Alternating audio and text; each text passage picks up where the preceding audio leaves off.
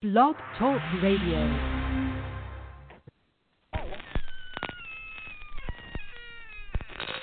Ladies and gentlemen, boys and ghouls, step right up. Behind this curtain lies a ghastly concoction of delight,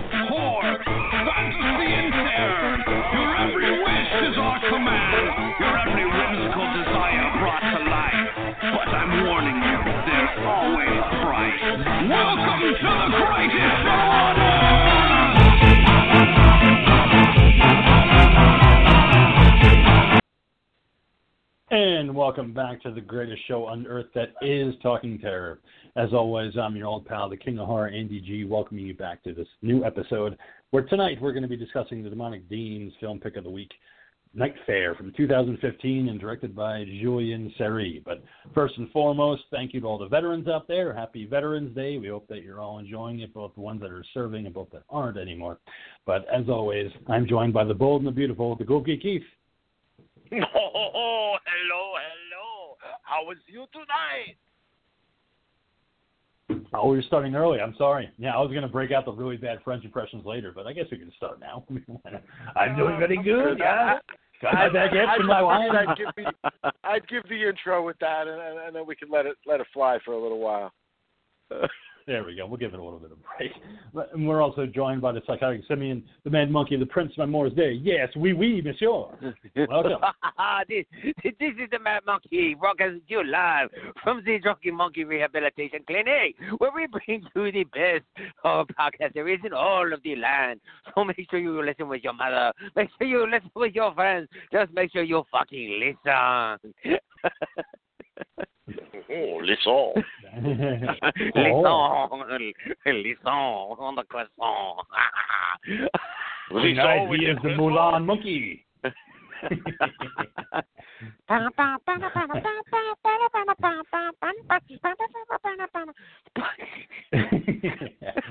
and yes, we're also joined by the man who picked the night's episode, the demonic Dean. Welcome back, sir. Ah. Bonsoir. Ça va bien. Reste d'être assis. euh, Va préparer foutre. Vive la France! Mm. Parlez-vous français? Oui, oui, monsieur. And that bonjour, translates, bonjour. uh, that translates to good evening. I'm so happy to be here. Go fuck yourself. Hey, look at that. Hey, Ah, love it. and a whole big That's legitimate. That's go. legitimate English to French translation. Oh wow. No. And there is a little bit of French in this week's oh, description too, so don't get fooled, guys.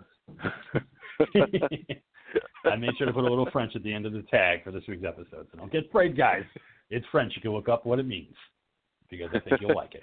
But anyway, so um, yes, Before we get into- French, but they're not yeah, French. pick it up. It's a good hobby. You know, everybody should learn a language. Why not French? Why not German? Why not Spanish? Pick something fun. Bit. I learned Yeah, there French you go. too. I am saying words in French. I just want you to treat me like one of your French girls. Yes, yes. like the Fr- like the French tongue and the French kiss. Oh man, felt that one. Felt that through the phone. like But all yes, Freddy uh, Krueger and shit. yeah, disturbing. I'm your boyfriend now, King. Oh God, it's in my ear. It's seminary school all over again. Mm, I know that one year that I had, it was a lot of fun. It, it was weird, but it was a lot of fun. You have to read it in my biography coming out next year. Who me? Yes, you. yeah. But yes, before we kick off with uh, horror news with the with the dean, uh, Monkey Ghoul, do you have anything you want to catch us up on? What you've been watching? Anything that you have uh, before we get in? Uh, I, I've got uh, a couple things about NECA, but Gould, do you have any personal news you want to talk about, or no? No, I'm good. Thanks. All right, cool. All right.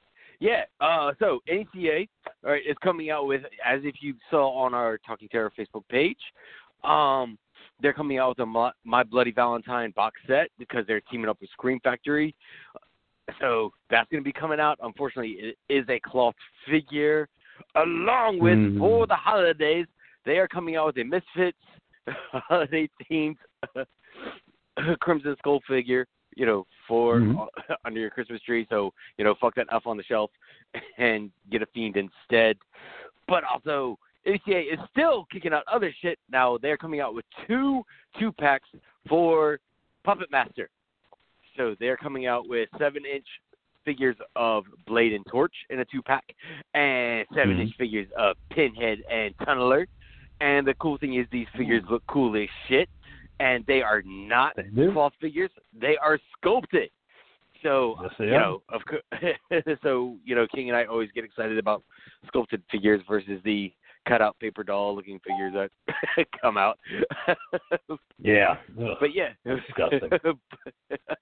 but those are coming out, and uh, no release date as of yet. But yeah, those are definitely in the works. Uh, I'm sorry. Yes, did you have that on your heart? did you have that on your horror news, Dean? Uh, no, but I have it at the the top of my my wish list. your Amazon wish Your, list. your Amazon wish list, dude? Yes. Were you, sh- were So you showing my your titties my to to get that? internal my my internal wish list.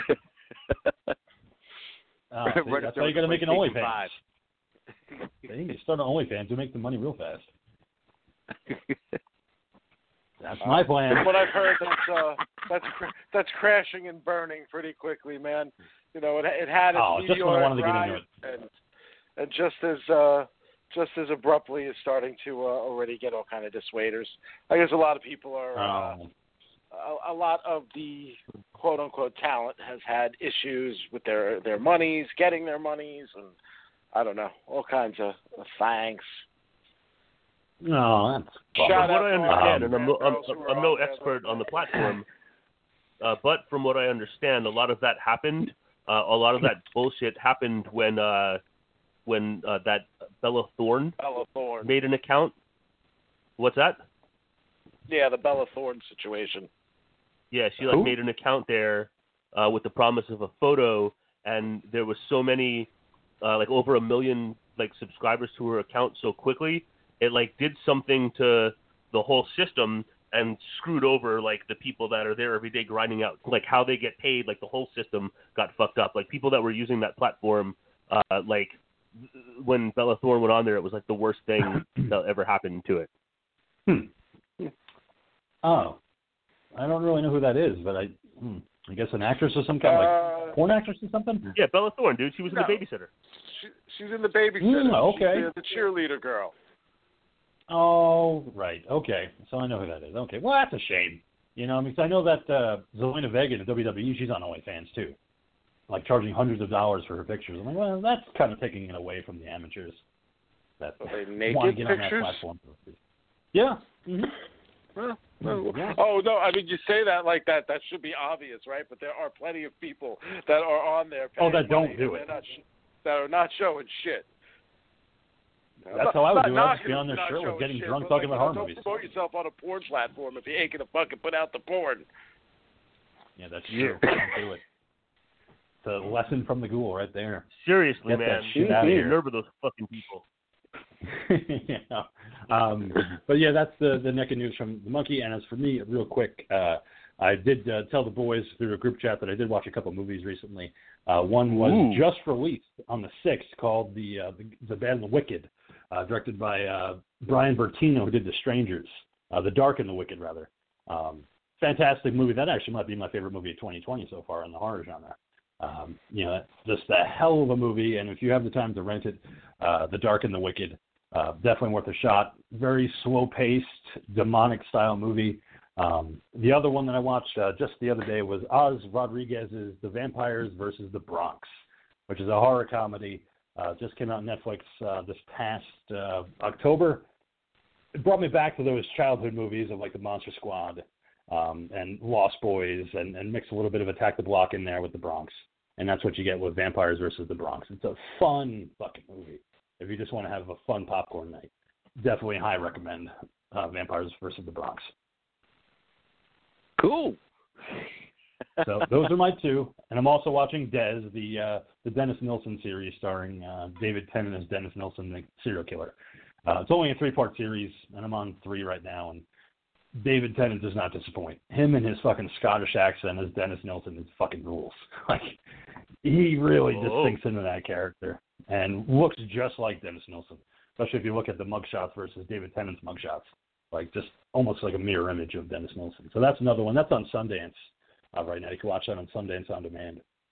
Uh, so that's available. But anyway, that's what I've been up to. That's what I've been watching. So Dean, take the floor. What's what's going on with horror news?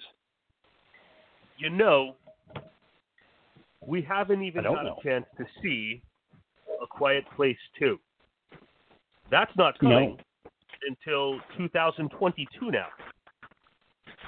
What? But 2022. 2022 it's been pushed to, Jeez. and they already have somebody named Jeff Nichols writing and direct, uh, who is writing but is also going to direct A Quiet Place 3.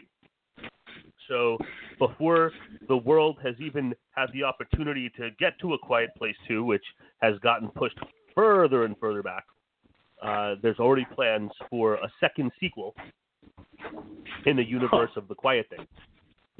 Quiet Place, excuse me. Yeah. That's No, kind of I ambitious. have. now I haven't seen A Quiet Place yet, but do you guys think it actually lends itself to a sequel? Possible? I don't think so, but I mean, hey, listen, it made money. Made a lot of money that first one, so I I knew there was going to be a sequel. But a third one before even part two comes out, I don't know. That's that's really just jumping ahead of the curve. What do you guys think? Yeah, I Yeah, mean, I I mean, think it's a big gamble. Like, I know The Quiet Place was a huge uh, success when it came out, and you know, I saw it in the movie theater, and you know, thought it was like a, you know, like an effective, fun experience in the movie theater. It's not something that personally I have ever felt the need to watch again. I enjoyed my experience in the theater. Um, if it was a normal universe and this thing would have come out and there was like a spare day, it's one of those movies. Uh, and Tuesdays traditionally are good days for me when after work I could have just walked to my local spot and Tuesdays is six dollars for everything all day. I might have walked down and, and sat down inside for the six dollar showing and checked out A Quiet Place Part Two. I have no idea what my feelings will be about it in 2022. Um, with that being said, uh, I couldn't even speak to what I would feel about a part three without even having seen part two. So, you know. okay, how about like- you, Ghoul? Oh, sorry. I thought you were done.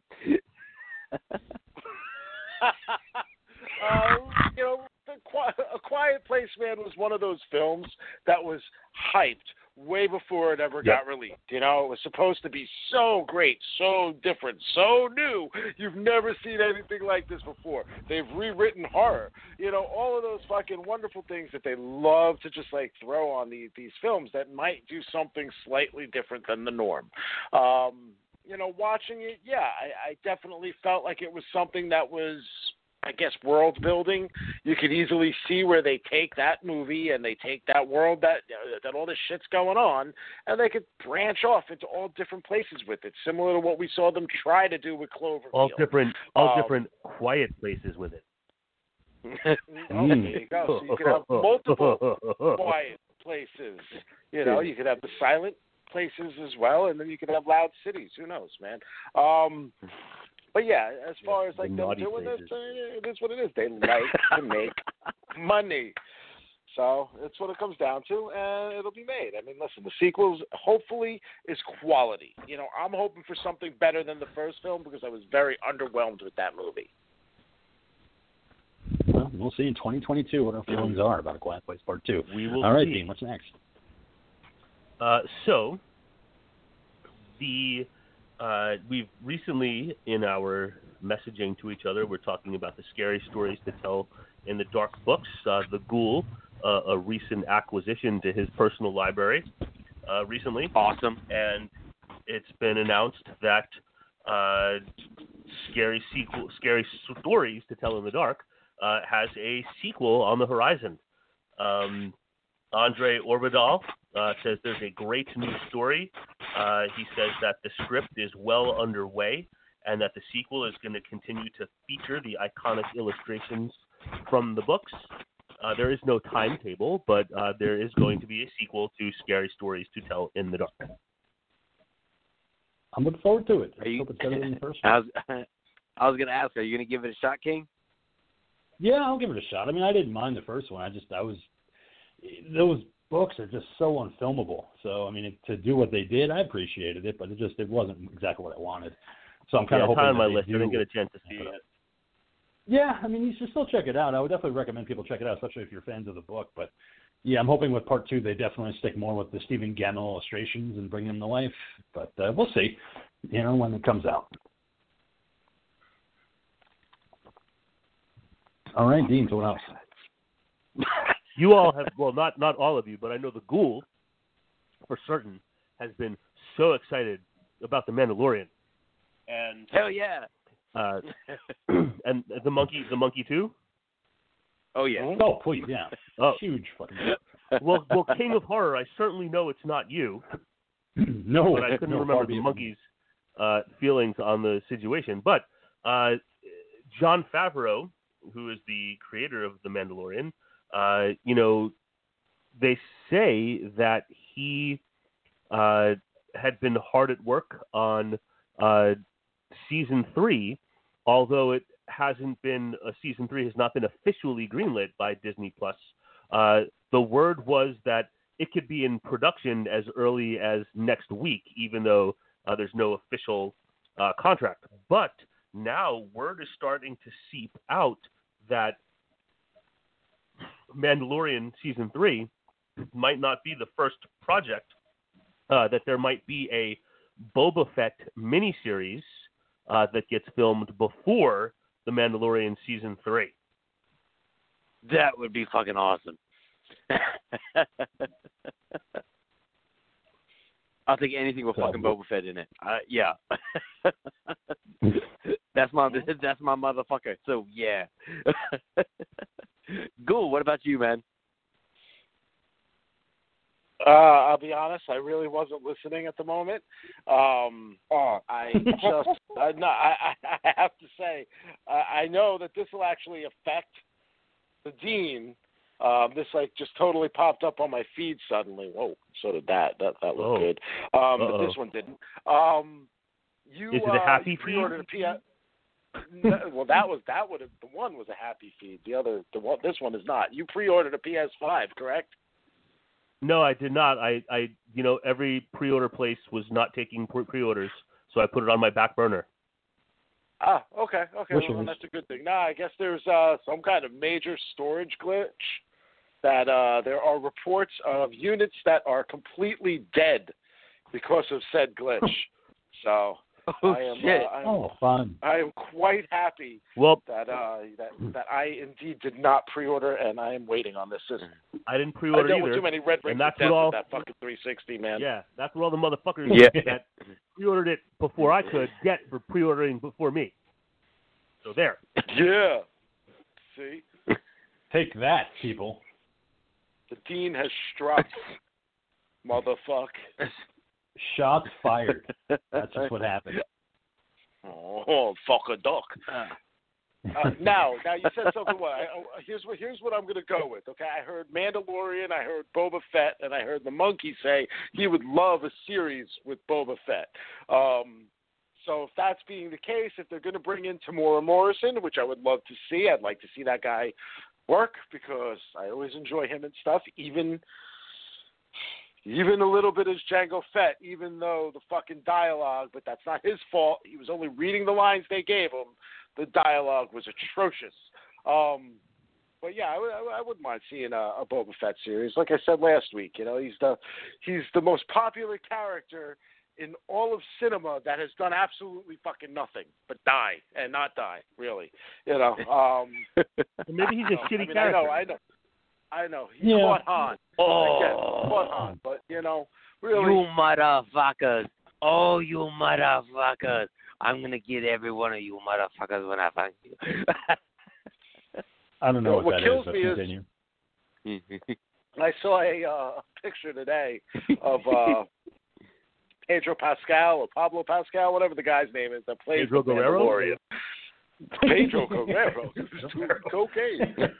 Um, but they, they they had a picture of him holding a pillow, and I guess that's something he does every now Was and again while turkey pillow? recording lines, as it represents the child as he's doing his lines and stuff like that. You know, Baby Yoda and blah blah blah. The problem is Mhm. you know, here he is without any kind of costume. he's not wearing his Mandalorian gear, and I can't see this guy's face because unfortunately, as a Game of Thrones watcher, I know him as a another character who met a very, very, very brutal and horrific fucking demise. Who I you know I can't see him being the Mandalorian because I see that and I'm like, yeah, that guy got his fucking ass whooped. Okay, so you can't be the Mandalorian and get your ass whooped like that at all. It just doesn't work. They need to keep the fucking helmet on all the time.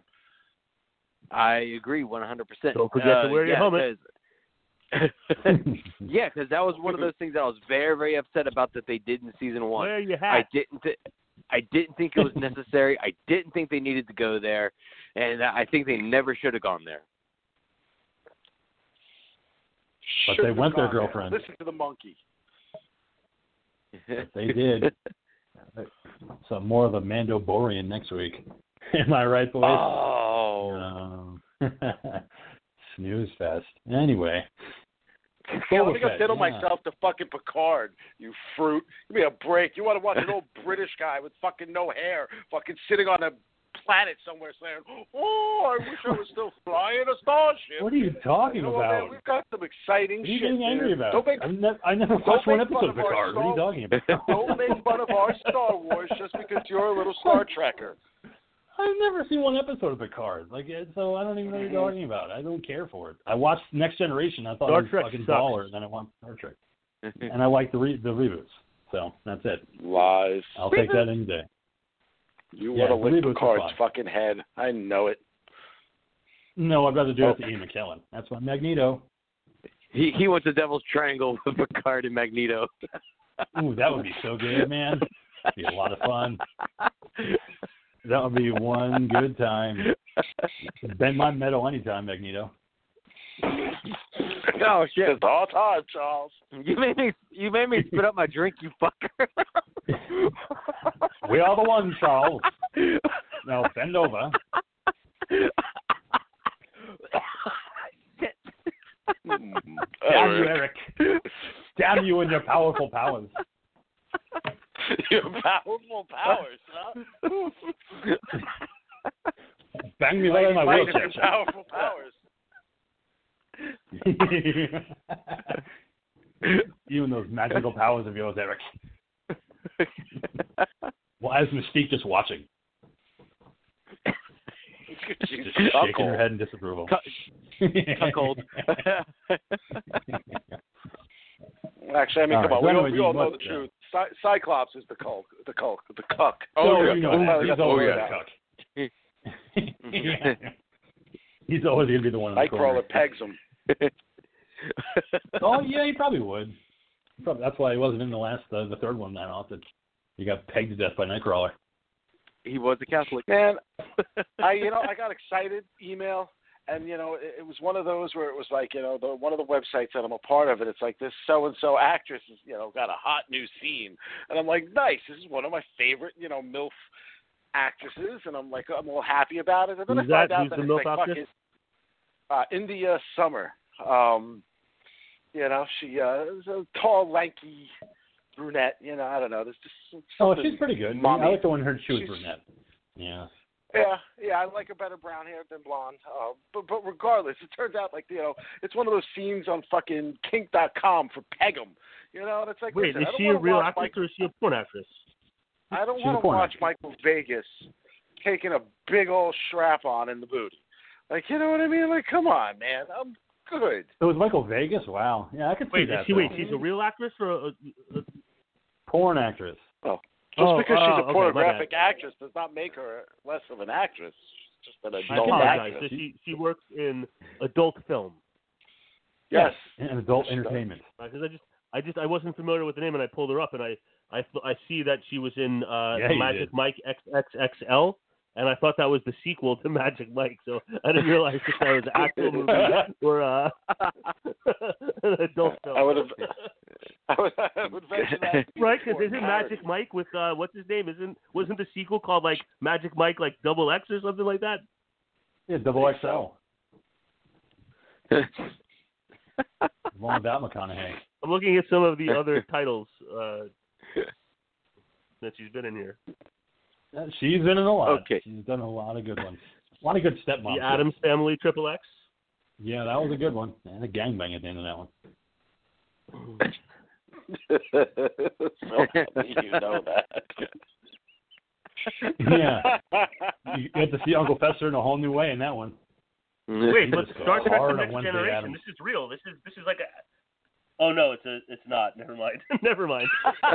it's a triple X. Star Trek: The Next Generation. No, you know what a triple? X parody. You just don't, My bad. yeah, you just fell for that. Like they they've got those now where they'll be like, "This ain't Star Trek, Not it's Spider-Man. a porn parody." You know what I mean? Yeah, Or but but not- I'm you know from a sideways glance. not glance, exactly the, Twilight the, the actor the actor Yeah. who they have half of his face on the cover art, uh, you know, at a glance looks just like Picard. I'm sending you a picture of that to the group chat right now. that is Like, tell me oh, that you sure he like about- without looking Yeah. closely. Yeah.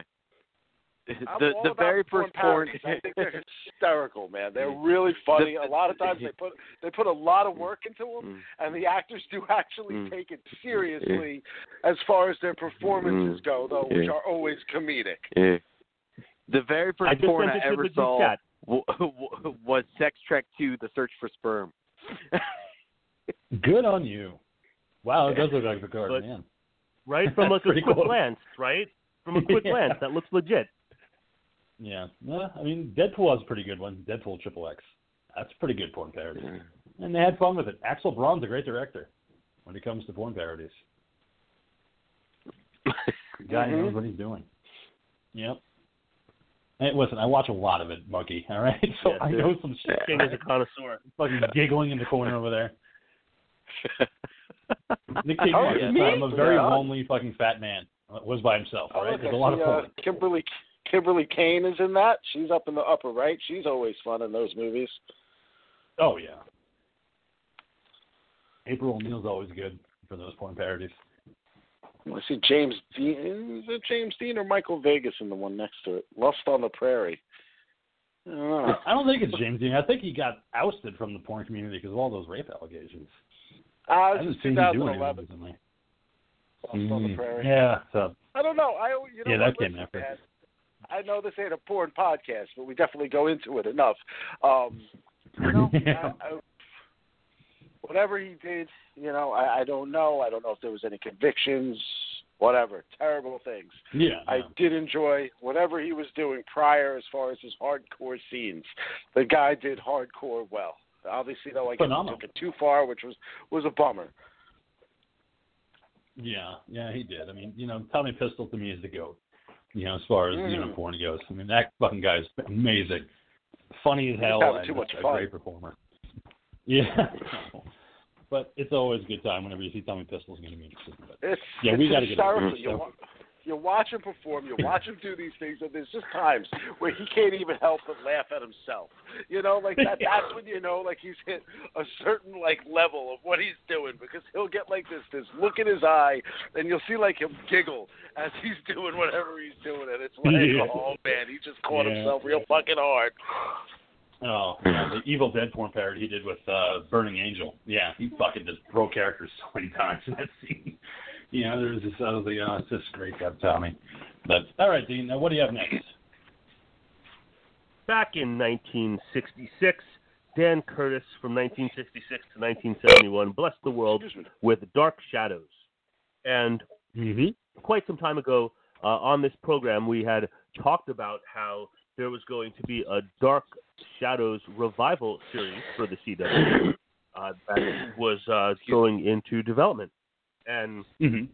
apparently, people who were interested have been waiting for updates, and the updates have been delivered. And the updates for the Dark Shadows revival is that uh, Dark Shadows is no longer in development at the CW. Uh, they did not even film a pilot, and there are no further plans to push forward with the project. So if you were looking forward to a modern day Dark Shadows CW revival, unfortunately, your hopes uh, and your dreams have been smashed by the powers that be.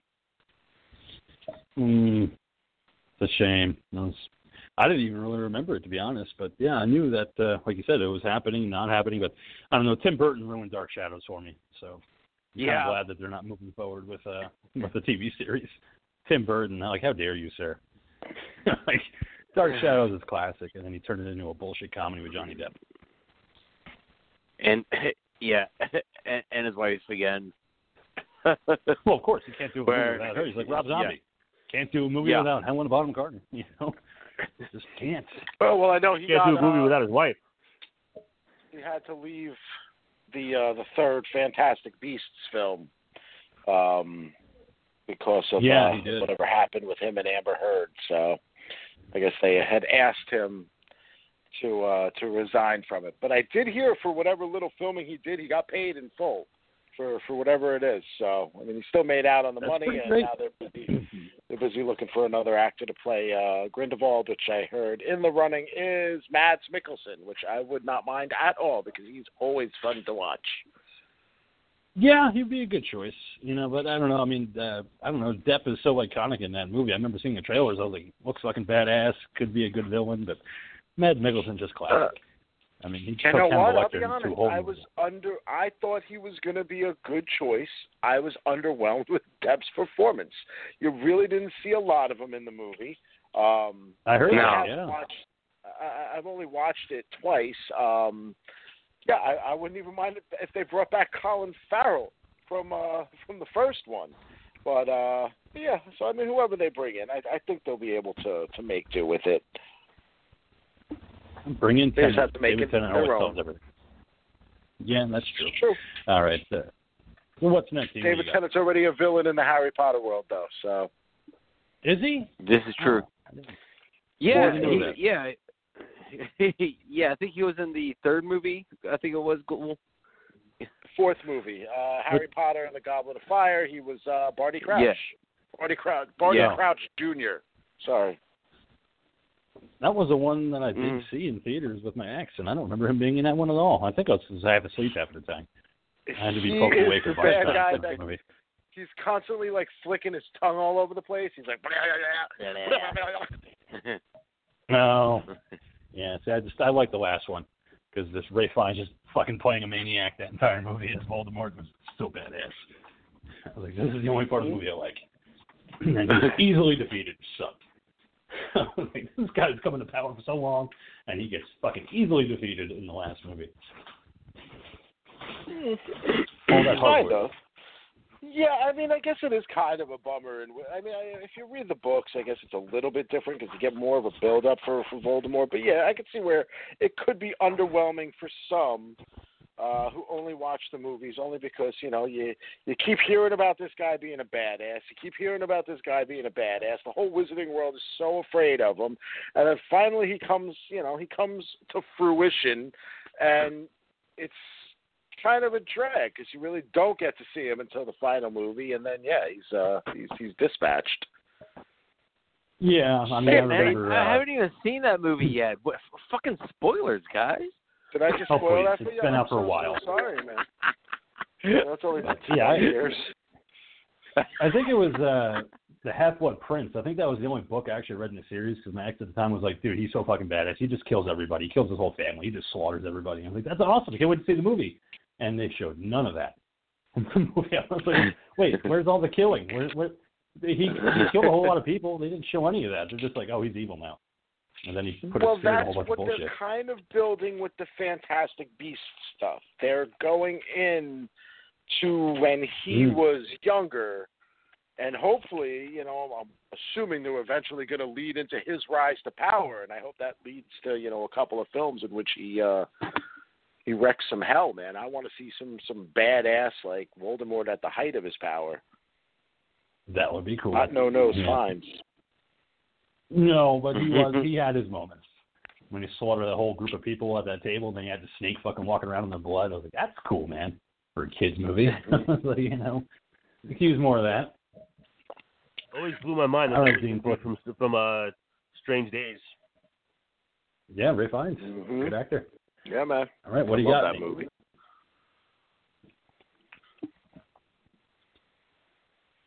So, What's on the uh, yeah. The most popular Netflix original film of 2020. Are you ready? Ready? Hubie Halloween was the most Oh. popular film on Netflix in 2020, and I have to say, uh, with the uh, with this additional information that uh, traditionally uh, my love for the first batch of Adam Sandler films, and even before that, Ghoul. I'm sure you will remember the days of us driving around and listening to the "You're All Gonna Laugh at Me" tapes uh, nonstop, uh, even before the world was blessed with Billy Madison and Happy Gilmore. Uh, the my love for the early Adam Sandler films uh, is is strong enough to even uh, not be soured by uh, his output over like the last ten years, give or take one thing here or there. But I tried to watch Hubie Halloween one night. I put it on, and I have to say that was like the worst fucking shit that I have ever seen in my life. I could not believe how fucking terrible it was. Uh, aside from the fact that it was terrible, it was like they were throwing in references from all the older Adam Sandler movies, but like references that you like that you would get if you were the dumbest person on earth. Like no, no, like no, like nod and a wink. No, oh, maybe you'll figure this out. Just like beating you over the head with it. Uh, I I didn't even finish the entire movie. It, it's been a long time since I've been watching a movie and have been like, stop, I'm done. I can't watch another minute of this. And that is what Hubie Halloween did to me. I couldn't believe how bad it was. but it's hot That's on what I've heard, man. Is like, yeah, it's like I've heard it's just bloody horrible. You know, and it's and everyone repeated exactly what you said, Dean. And they said, and just take that and mix it with Little Nicky acting, and that's what you have for Hubie Halloween. Yeah, the trailer. Yeah, I hated. Little Nicky. Yo, the that was kind of that was when the theatrical output like started to that was the first dip uh in my opinion when you look at the Yeah. films that he was in. He was like on a roll and little nicky came and for me and like just for example like my brother really liked that one but that one came and i was like oh like now now we've reached the crossroads. Uh this is the one like what's going to happen from here you know? Because he'd been on a pretty big winning streak. Um so i don't think it was ever the same after little nicky to be honest. But uh no. Well, no, I mean, know, Halloween after- though After that, yeah, I mean, listen, Little Nicky was was a bummer. Um, now, whoever liked it, I'm not knocking them for liking it. Listen, you know, it's all all subjective. But yeah, we had him doing his whole. We know we know the we know the king loves loves Adam Sandler and his heebity beebities. Um, No, but uh, you know, God. we had Billy Madison, the Happy but we also had smart comedy with the Wedding Singer. Um, you know, Yeah, I like saw one. him do so, do something that a was little bit. before Little Nicky, dude. That was before Little Nicky. I understand that, but just before Little Nicky was Big Daddy, then there was Little Nicky, but then you have Punch Drunk Love, Mr. Deeds, Anger Mhm. Management, Fifty First Dates, all four solid movies. Ah, So I mean, you can't say it was I'm the gonna- beginning I'm of gonna- his downfall. Uh, so, well, I'm going to differ because one, like, Punch Drunk Love is like its own thing. It's a brilliant film. I happen to love that movie. Um, like Mr. Deeds, like I like every time that film is on, I watch it. I've seen that movie a billion times. But like, of if you want to get critical about it, it's fucking ridiculous. And then, uh, it's what? like anger management too i watched for the first time i watched that for the first time since i saw not not since i saw it in the theater but i watched it for the first time in quite some time recently it's been on the cable rotation and like like there's some funny parts to it but i i feel like it's so forced uh and i and i and i and i, I really wasn't feeling it all that much even though i watched it um i have to you know in the in the in the spirit of transparency i i never watched 50 first dates it just didn't appeal to me um what? It's it's uh, it's you know, fun. movie It's an blows. enjoyable one. Fucking hate that movie so much. Slow. Harry, Gohan, and some and the grown up stuff, uh, which I saw some Oh. of that, and that was just no good to me. For me, everything after Fifty First Dates is Hello? that roller coaster drop, man. That is where it's Oh. like, okay, Yeah. You know, you're looking at longest yard, click. You know, I now pronounce you Chuck and Larry, fucking Oh. Zohan. You know, the, that for me were were all basement dwelling fucking things, man. I didn't mind. uh I actually watched Funny People. I ended up getting it with a uh with a group Yeah. of other films. It was one of the bundles that I got, and it's long, but it was enjoyable. Yeah. I, I found it enjoyable. It's it's strange. It's a, ve- it's it's very strange. It's a very very subdued Sandler, um, which was kind of cool. Yeah.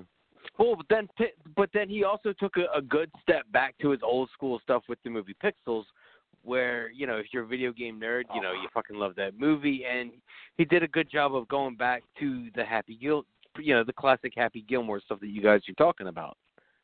Mm-mm. See, I thought Pixels was subpar.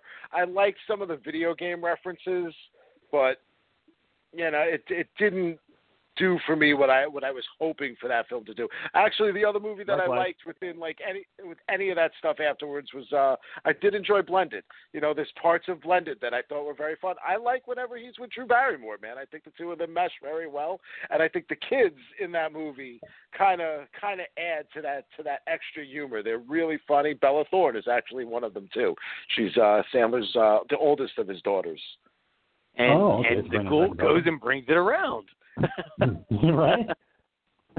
Way to You go! know, I like when I when I was No. watching when I was watching Hubie Halloween, I had this thought. So uh, when Sandler was out promoting Uncut Gems, uh, he he, you know, one of his press rounds was a stop into the Howard Stern show, and when they were talking about Uncut Gems and his the possibility of him uh, being nominated for an Academy Award, uh, he stated on the Howard Stern show that if they don't give him the Academy Award, uh, his revenge is going to be that he's going to make the worst movie that he possibly can. And I think he he Hubie succeeded Halloween. with Hubie Halloween. Hubie Halloween succeeded. Yeah, Yeah, no. we'll see. Just We'll watch see. Ernest scared stupid. yeah, no interest. I mean, I don't. I hate Sandler so much. I just don't care for him. I just, I just, I never got onto it. But anyway, I mean, we, we look at when I talked about that in our Splice episode, where we just talked about Jim Carrey versus Adam Sandler and went off on that. So we won't go off on that tangent again. But all right, It's uh, a whole different next? thing. That's a whole different. That's a whole different thing, in my opinion. But anyway, let's move on. This is not the. This is not the Adam Sandler hour. Ugh, excuse me. So, Jordan Peele, of so many things, uh, you know, we had talked about the deal that he had signed. Uh, his new horror movie has been given a release date of July 22nd, 2022. They've given no other details, no title, no plot synopsis, nothing other than Jordan Peele's new horror movie will hit the big screen on July 22nd, 2022. What Jordan Peele has said is that he aims to top Get Out and Us in the scares department, uh, and that is what you have to look forward to uh, as far as Jordan Peele both writing, uh, which he will be doing, as well as directing. So July 22nd, uh, 2022, we'll see the birth of something from Jordan Peele hitting the big screen. I'm in for it. Hmm. I'm a big fan of Jordan Peele, so I'm ready for it. Whatever it is. Yep, looking forward to 2022. it too. Yep. Both his films I like. I know forward to. it's divided. Us and uh, Get Out. People are divided, but I love them. I I love Get Out. I I I saw us in the theater. Um, I left the theater with uh, like mixed feelings, uh, but it is something that I feel uh, 100% warrants a rewatch, which I certainly will do. I haven't gotten to it Which yet, you uh, which but you I should have done when we had our episode about us, but it didn't. Instead, you went by memory and Wikipedia. Yeah. You're that's pretty prob- you're prob- what, was I even on that episode? Did I end up even being on that episode? You were. Yes, and you were. Wikipedia Yes, you were. time. Right. That was a rough one. We made it. Oh, good good. one. I made it. good, t- good times, good times. Good time. Yeah, speaking of Get All Out, you know, like I uh I had finished those uh I watched all those Blumhouse films, the ones that uh that Hulu had put on. Um yeah. and you know, I, I I have to say, thankfully, the other three films I felt were were better than The Lie. Um, that was probably my least favorite of them. Um, Nocturne was good quality stuff. It reminded me of. Uh, it, it was very art, artistic in its delivery, but it was it was a fun watch. Um, I enjoyed the ride. It was a good slow burn. Um, that being said, though, the uh, then there was what's it called? Evil Eye, which was an Hmm. Indian film but in English, and then the third movie, Black Box. Um, that certainly borrows heavily from Get Out, you know, and that I think was kind of disappointing. So put that on the uh, the lower tier of the four. Keep talking I about those definitely for recommend both uh, Nocturne and Evil Eye, though. Well, I mean, you know, and, and Get Out. Somebody actually pointed it out the other day. They said, "I love Get Out, but it's just kind of like the Skeleton Key." And I was like, "It's kind of in a way, you know, with, you know possessing somebody's body and making it your own." Um, you know, but I, I just think that Get Out did it better than uh, Skeleton Key. Even though we did talk about that in one of our episodes, Skeleton Key. So that's uh, up in our archives if you ever want to listen to our thoughts on that movie. But yeah, I definitely just thought that Get Out did it better. The whole, you know, possessing somebody's body and taking them over. But we also have another one coming out this Friday, Freaky, with uh, Vince Vaughn and uh, Kathryn Newton, which I'm really looking forward to. That might be my return to theaters. I really do want to see that movie. Uh, Yeah. Which one? Yeah, I mean, you know, I got to. You said freaky. What? Yeah, it's Yeah, called Freaky. Movie? The one with Vince Vaughn. comes out this Friday. I'm looking forward to it. You know, like I said, might be my return Yeah. to theaters. Yes, Christopher looking- Langdon, Happy Death looking Day, at- Happy Death Day to you. I was looking Yeah. at uh, information about that one earlier today.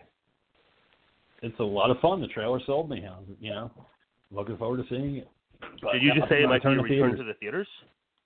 Yeah, yeah, because I really want to check how that one are out. in, in that regard how are things doing in your area because uh, you know not in my uh, my county is the county north of San Francisco but in San Francisco County uh, they've scaled back all of the reopenings because of numbers of COVID uh, including theaters and indoor dining so how are things doing by you right now Uh, the one that uh, I used to go to, Penn Cinema, is still open, fully operational.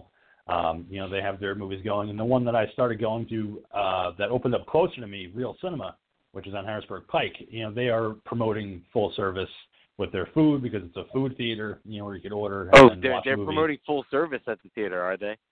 Yeah. hmm Full service at the theater, you know, with their foods and, you know, obviously limited seating because of COVID, but otherwise they are fully operational. They're ready to go. So that's probably where I'm going to go to go see uh, Freaky. Because that's one that I don't want to miss, you know, when it's in the theaters. Cool, man. Yeah, I heard with the uh, I know with the the announcement of the possible vaccine from Pfizer, um, AMC report. I guess they reported a sixty percent jump in their stocks. Um, so that's good. At least it shows that people are going to be willing to go back to theaters once things are cleaned up. But yeah, here in yeah Jersey, you know they, there, uh, you know there's an interesting things back again. interesting uh, interesting wrinkle to that. Uh, you know, my wife was doing some reading. My wife works on a lot of programs that involve Pfizer, uh, and was doing some readings about their vaccine. And one of and while it's exciting for the numbers that they have talked about, one of the things that hasn't really been uh, publicized widespread, which uh, puts an interesting wrinkle into uh, deli- like storage, shipment, and delivery is that where Yeah. they are with it right now. One, uh, it's it, it's a two phase thing where you get it once, then you have to go back for a second dose. But right now, it needs to be stored at minus at, at minus 90 degrees. Uh, so the transportation and shipment and storage is go- if they can't figure that part out is going to create a lot of challenges. Minus, minus 90 degrees, it needs to be stored at. So, uh, you know, that's one of the things that is not in the exciting column uh, because minus 90 degrees is fucking cold. And what's cooler than being cool? Ice cold. OutKast taught me that. hey, hey, nah. Oh, sorry. That's right. I learned a lot from that song. I Yeah, to shake a because that's where you photograph. learned how to shake it like a Polaroid. I did. like a It was Polaroid fun picture. and informative. Polaroid had to release a statement that you should never shake a Polaroid picture, just for the record.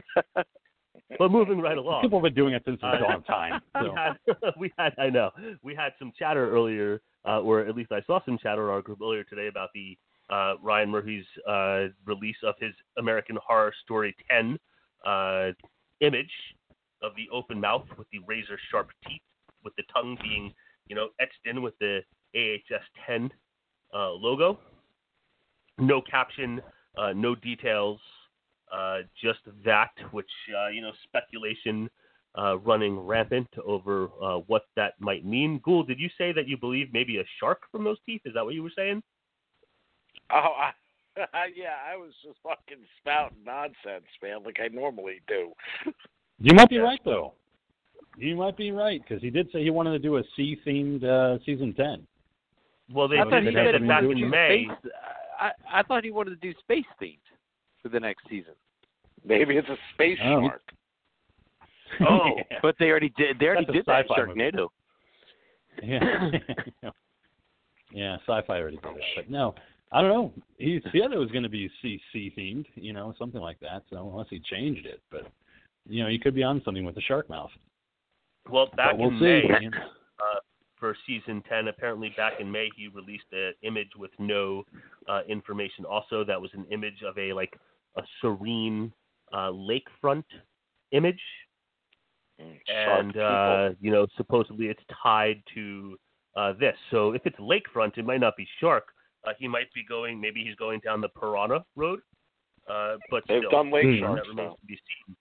Uh, COVID uh, has put the you know the monkey wrench Shark into Night. everything, including American Horror Story. So there's no word on when we're going to see American Horror Story season ten. Hey, I'll do anything for a shark movie. So we'll be keeping we'll be keeping That our eyes was open. Well, you can be looking forward to the Meg Part Two, King. yeah, I am. Even though I was disappointed with the first one, I am looking forward to the Meg Part Two. You know, hopefully it'll be better than the first one. Which sequels sometimes can be. Just depends on what you got story wise. I want to see more of that It would just be- killing people. It would just be cool if they released a rated R cut of that movie, man, and just actually put it out as an alternate DVD, or you know, Yeah. uh, or I- like in, I- in I the features. think- That would be that would be really fucking cool. Yeah, absolutely. And, and unfortunately, and I would have to go back and look, but I believe that they didn't even like film that shit. Like if there is that stuff doesn't even No, they fi- no put out, they like, they filmed it. for the Meg. Mm-hmm. Then I'm thinking of something Yeah. else. There was something else where we were like, oh man, I wish they would do this, and then we learned that they didn't even film that kind of version. Yeah, I Yeah, yeah, there was yeah a I looked like it up and they, yeah, filmed some scenes for it, but they were just like, no, this shit's way too harsh. We're, you know, we're just gonna scrap all this shit. Hmm. Yeah, well, yeah, I don't know if that was a Meg or not, but yeah, it would be nice just to see more of a rated R version than a PG thirteen version. You know, more blood, Yeah. more shark attacks. Be fucking so Well, cool. Nom, nom, nom. Again, the- the pro- the problem though is, and here, and I don't know if there's any way to do that in a bloodier version. The shark is so big that it swallows you whole. So, being that there's no chewing, there's no Mm, blood. It doesn't. yeah. It's not going to bite And you. take me down into the and shake gastrointestinal system, man. Exa- There you go. There, we- there, there we can take a deep dive, like 10 Cloverfield Lane, and spend the time like Jonah and the whale, except in the belly of the shark. And we'll go through its digestive tract. We'll sit there. We'll, we'll watch somebody slowly dissolve in the acids It's in the of the bellies of the shark's belly. Over the course of fun. a thousand years, in the pits of the sauna. Mm. Now, bringing it back to as, Mandalorian. as as narrated by George Takei. Mm, the pits of the Oh my. Oh my! Oh my! She's going through the balloon knot now. The- the- Oh my! it's gonna be the next Star Wars audiobook. Oh, oh, Brad. Narrated by George Takei.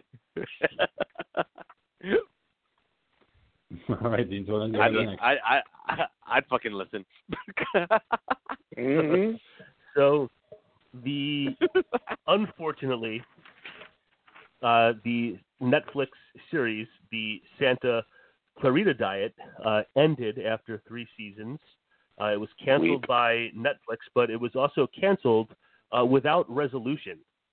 Uh, the creator of the Santa Clarita Diet, Victor Fresco, uh, says that although there's no chance uh, with Netflix, even though uh, they received hundreds of thousands of signatures on the online petition for more, uh, he knows Netflix is not a possibility, but he says that the cast uh, is game and wants the opportunity to be able to at least bring some type of closure to the series. So he says he's exploring options. I have to say that I watched uh, the first season of the Santa Clarita Diet and loved it, and then just for whatever reasons, uh, never went back to it. And then when I heard that it was ending, that it ended with no resolution, like even made me like not.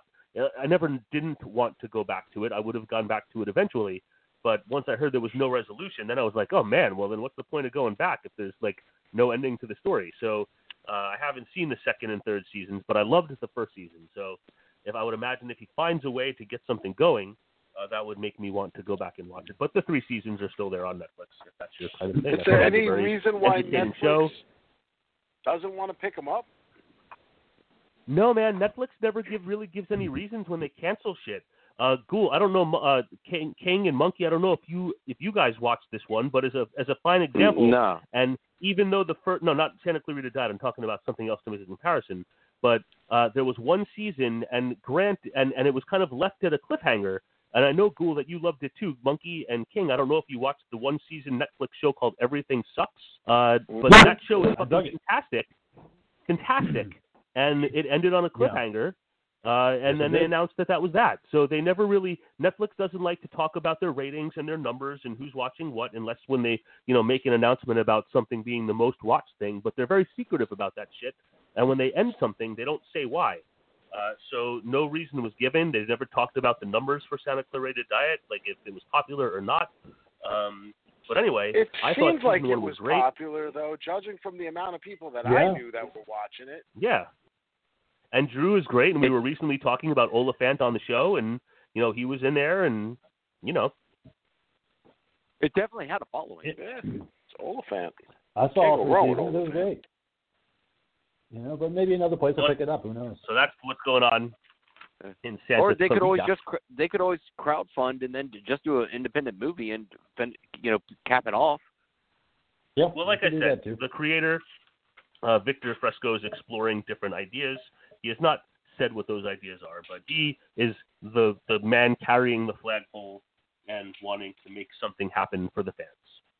And speaking of for the fans, uh, we've been talking so much about the Scream Five, uh, but I don't want to talk about Scream Five. I want to talk for a minute about the original Scream. And this Saturday at 6 p.m. Eastern Time on Looped Live on the internet uh, for $20, uh, you can hang out with Kevin Williamson, Neve Campbell, uh, Matthew Lillard, David Arquette, Jamie Kennedy, Skeet Ulrich, the whole gang from the original Scream are getting back together for an online like table read hangout uh, to raise money for the. Uh, Rose McGowan is taking part also uh, for the National Breast Cancer Coalition. They're looking to raise money.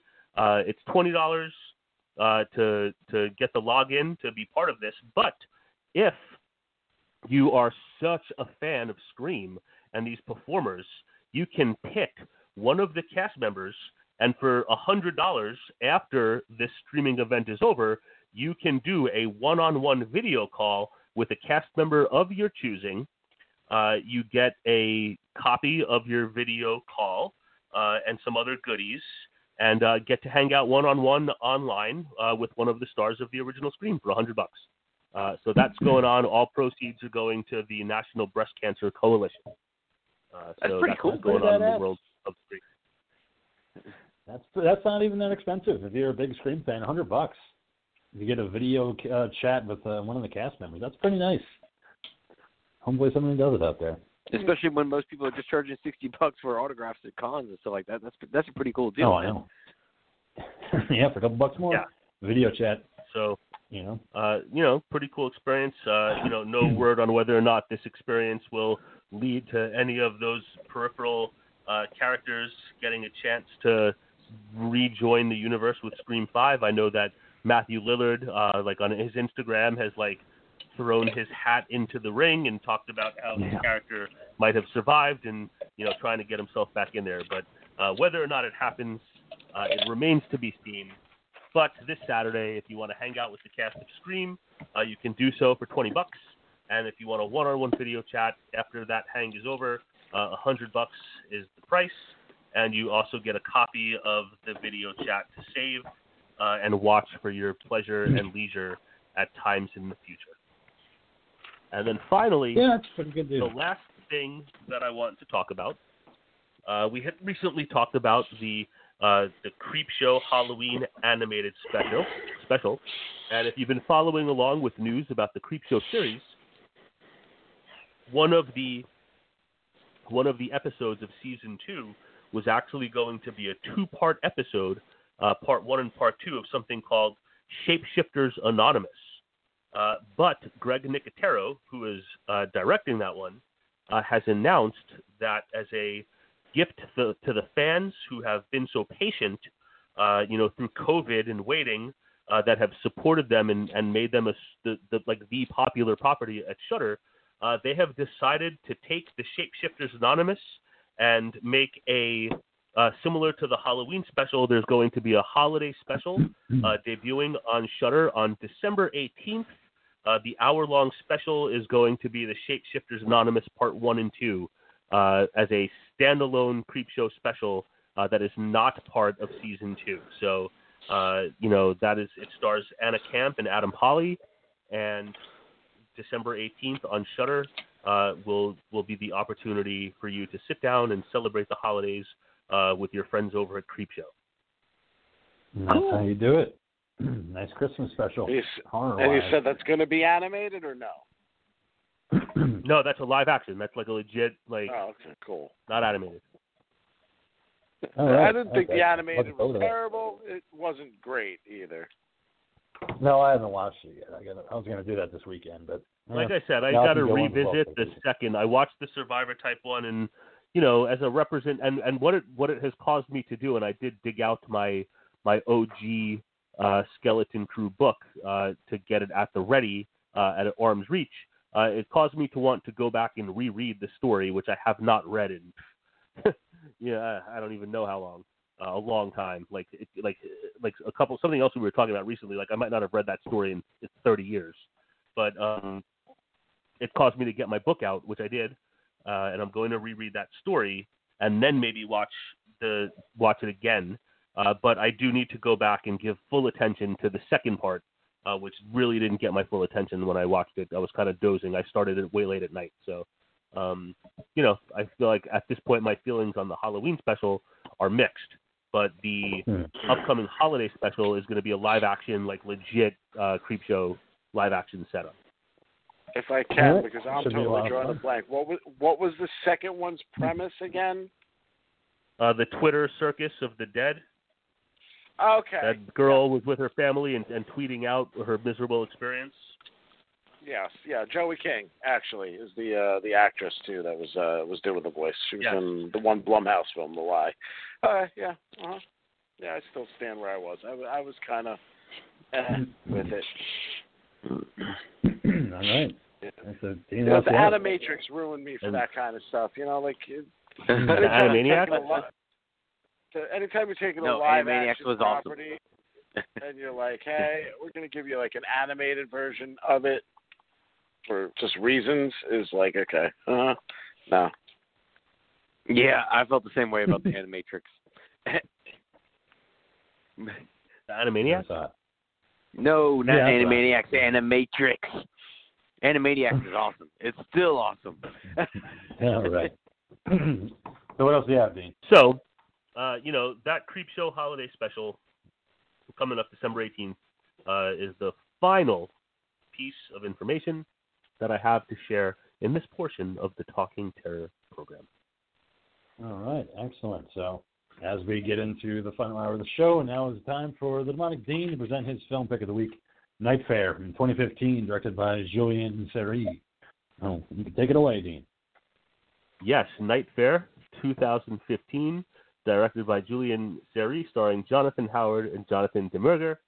Uh, two friends, uh, old friends, frenemies, friction, uh, however you want to describe it, uh, after some events of which we will talk about, end up taking a taxi ride through Paris with a mysterious taxi driver. Uh, they exit the cab without paying their fare and taunt the driver, who then begins to follow, torment, and terrorize them throughout the city. Uh, you know, culminating with a with a final act that I'm looking forward to talking with you guys, uh, talking about you guys. So uh, we have Night Fare from 2015. So what did you think of it, man? Uh, I feel that the first two thirds of this film, uh, you know, I, I found it to be interesting. I like when you have like minimal characters, and I like when you have two characters who obviously are so close but have so much conflict between them. Uh, and you know, learning about this conflict as the film unfolds. Um, I found it to be like a little bit of a. I I didn't realize that this was kind of less in the horror direction and more in the thriller direction. Uh, I can't. I wish I could. Uh, when I was going back into my notes from uh, where I where I make my lists, um, I can't remember where this title fell into my my sphere from, but something made me add it to my list for the show, and if I added it to my list of what's that? Brittany? What? Leave Brittany alone. I don't know what he's talking you about. said But when I added things to my show list, wherever I learned about this, wherever I learned about this, uh, it must have sounded more horror to me for me to put it onto my list. But I found it to be, uh, for the first two thirds, I found it to be a tight, fun little thriller. Um, the the the car driving scenes and score and atmosphere reminded me. I don't know if you guys ever saw this, but it was a Michael Mann film with Tom Cruise and uh, Jamie Foxx called Collateral. Collateral. Um, Yep. I was getting like big collateral vibes from this. Um, I found it to be like kind of like a tense thriller with some bursts of with some cool violence, and then I, for me, like the the final act went completely off the rails. So I'm looking forward to getting to that portion. So like I liked the premise. Um, I I was I was kind of like puzzled and dissatisfied in, in that in that final act, but I'm looking forward to all of your thoughts, and I'm really looking forward to talking about that final act. So uh, there, there there's All right. my feelings on on Night Fare.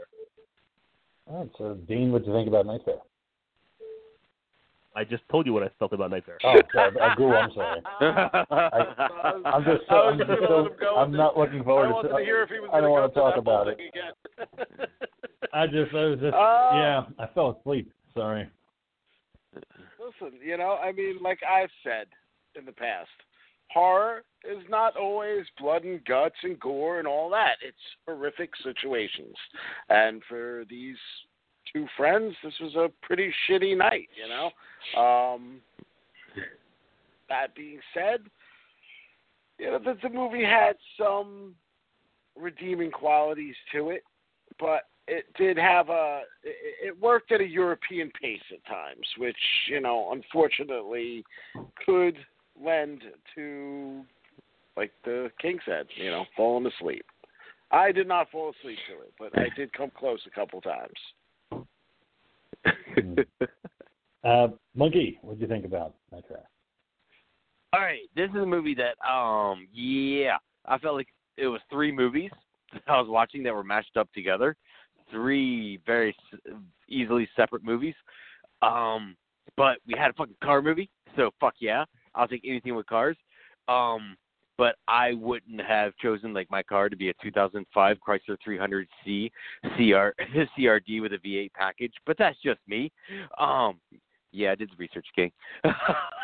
um, Of course you did. but but I was just all of the scenes where it was the car chases. I fucking loved it. I was really fucking loving the car chase scenes. The th- the third act we'll fucking get to when we get to it. Um, but it just for me the interpersonal relations kept taking away from just what I wanted was just a fucking car chase movie. Like fucking I was I, I dug the fuck out of the driver, the the driver character, Tista and Stone Cold, and mash them up together and throw them in a fucking angry ass car. So I was all about that shit. I just Um, kept seeing Batista.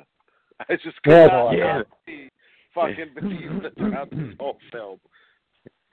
Yeah. Okay. So it wasn't just me.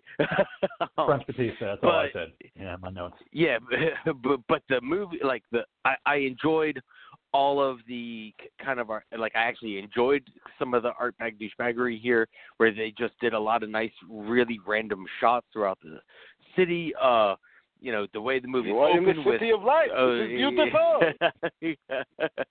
yeah, but um, and the way the movie opened with its sense of sound soundtrack, it was like you know, it was almost giving me like John Carpenter kind of vibes. Like, so everything about the car parts of the movie, I fucking loved. Um, the drama parts, the you know, of the love triangle shit, I you know easily could have done without. I I just wanted more car shit running people over. All right, King, what did, what did you think of it, man? I mean, this movie definitely could have just been like an hour long. And I felt like it was way too long for the runtime. Uh, Dude, it was Yeah. only an hour twenty minutes, dude. it felt like it three hours. could have been forty-five. It felt like this was like a Lord of the Rings epic the way that this movie was running. I was like, geez, are we still we're done yet? Nope, still got 20 minutes left. But now I just, it's like uh, they they took Christine and Michael Myers and threw it into a movie, and they said this is what we got. But then we're also going to throw a love triangle in there because we have to have characters, because these one-dimensional ones just aren't going to sell it throughout the entire movie. So we have to have some kind of silent killer who has a heart of gold because he does save a dog from getting beat to death. Which I was like, okay, cool, you know, and he pets the dog, real nice. But ah, just this movie just it was boring. You know, I fell asleep a couple times during it. I just I was waiting for the resolution. And then yeah, like the the dean was saying, that third act, what the fuck? Like, okay, we're here now, and this is what we're getting, and just a complete 360, and okay, and this is how we're gonna wrap it up. But man, I just like, ah, this is one of those I just couldn't wait for it to be over. I just I these two characters are just nothing. Like I didn't feel for either of them. I didn't have Lucienne or you know the the girlfriend show up every pop it up every now and then. I don't care about her either. You know, just, uh, and then to give them a sympathetic you know point where it's like, well, this is why uh Chris had to leave is because of this, and I'm like, oh, like that's why they had fire effects streaming throughout this movie for no fucking reason. Like all of a sudden a fireball pops up when they're running away. I'm like, okay, oh well, now we got it. That's why. but yeah, um, what you're saying, King, oh, so is just if you had, I, if they had written the characters better and written them more solid with them actually telling the story of each character, then maybe we would have actually given a shit about their actual stories. What were you gonna say, Ghoul? Oh, I was gonna say, like I said, with the whole European flavor, you know what I mean? The, you know, the the, the way they tell the story, I think, is the strong point of the film in in a lot of ways. Like the dean had said, you know, it's the relationship of these characters. It's the tension between these characters. Um, you know, the the idea that obviously there is a strong friendship between these two guys, but there is also a romantic uh, romantic rivalry and, and other things going on here. Um, but my my main thing, what I really wanted out of this film, I wanted the Marie story. You know, the girl who was at that party, man. Holy cow! Like, why couldn't they have just kept her in the movie? That that would have been nice, man. The, the the one friend in the uh in, in the the apartment at the party. Yeah, the block. you, you're going, Yeah. you're going to have fun. Yeah. I I wanted to have fun. I wanted to see a hell of a lot more of her, man. Yeah, but like to kind of So- echo what the ghoul is saying there, I think that's what what is important because we don't yet know uh, we don't yet know why um, Chris. we don't yet know why Chris left. Uh, you know, we we we sense the friendship between him and Luke, and we obviously know uh, through the introdu- introduction of of Ludovine that there is a a triangle there, and I have seen and and Ghoul like you've lived it, like I've watched this kind of situation play out in real Mhm. life. Um, I, I've I've seen this kind of situation in in different avenues and and and and and portions of my life in real life and seen like friendships and, and what this kind of thing can do. It's like a reg- like real legit thing. So like we have two two two the two male leads, Luke and Chris, who obviously care for each other deeply and are very close friends, and for whatever reason that we don't yet know, have take, taken divergent paths uh, and have fondness but also animosity towards each other and and struggle with that in their interactions. And that tension between them you know as it as the story is beginning to unfold when they're in the cab and then leave the cab at this point in time like we're still unsure of what has led to to to Chris having to have left, and we are at this point in time. I'm still wanting them to elude the taxi driver and figure out what their story is and see what direction that relationship is going to go, both for them and also for Ludovine. Uh, at some point, uh, you know, that mindset kind of switches and you start to question, or at least I started to question, the motives of the taxi driver. So I thought that there was interesting shit going on between those characters as the plot continued uh, to unfold. So I was kind of engaged in that, and that kind of the unknown of what those two had done, why Chris had to leave, uh, and the love triangle uh, was what kind of kept me engaged in what was a simple premise. Is they kind of ran, and it seemed to be just running back and forth on the same streets, uh, you know, being pursued by the taxi driver. You know, before they met Yeah. up with the cops for the first time. That's pretty much it. That's exactly how it felt. Mhm. I mean, it's. Uh, I mean, I don't know. I didn't. I didn't really get much from either of the characters. I mean, obviously you do have that setup of, of the the love triangle, you know, and and Luke is more of the party guy, you know, snorting cocaine and wants to have fun and drink champagne, while Chris is more of the wet blanket. It's just like I just want to get Ludovine back and fuck you, man. Like you know, we're not even friends anymore, but I guess I'll Mhm. go with you. And you know, after they leave the party, Mm. but it's when you kick it off with Luke having money, but he ends up deciding to run out of that cab. It's like, okay, now, okay, let's see, we're on something because we see it. This taxi driver might be a little bit evil, and now he's chasing him through the streets. And I, those are the best parts of this movie for me, anyway. Was the cars, you know, because it seemed Yeah. like it was like Michael Myers. It would fucking appear out of nowhere. All of a sudden, they're like, okay, we got it, we're out of here. We made our escape, and all of a sudden Well- the car would pull around the corner. I'm like, fuck yeah, dude. Like, and to that's comment cool. to comment on that king, it was funny when they went to um, you know, what was the what was uh uh what was the like the gangster? What was his name? Was it, uh, Detox. oh, detox. Detox. They go to Detox's place, and like they all go out on the balcony. Like somebody's like, "Oh man, it's like Jason." yeah. yeah. Just the way he's standing there, just you know, just very just imposing, you know. But it's just it's great because the car shows up everywhere and you don't really know what he's gonna do. But when the fucking guy gets out of the car and starts wrecking people, it's like, okay, so he has a car he could use and he has his fists. he But use the use first either time one. He got out of the car, and uh, like Mhm. now, now my my timeline in my brain is getting scrambled. So I apologize for asking this question. But did the experience with the police officers happen before or after they went to detox? Before. before. Before. They went to detox Yeah. first. No, they No, ran I into the the police cops have Oh, right. All right, so the, the so the taxi driver, right? So where my whole like perspective on things when I was saying about the characters, where my perspective on things changed was when the taxi driver came out and confronted the cops when he spared the officer that didn't take the money. I was like, That's okay, like, there's the some, film, like, something different. What's that? Yeah, Much, much later. That's much later in the movie. Yeah. The first time they, the Well, that's time after. they Wait, that's interact- that's after detox. Yes. yes, but you're After. talking about when he spares the cops is after detox. But the Okay, run-in all right, all right, my bad, my bad. Luke and Chris is prior to detox. Mm.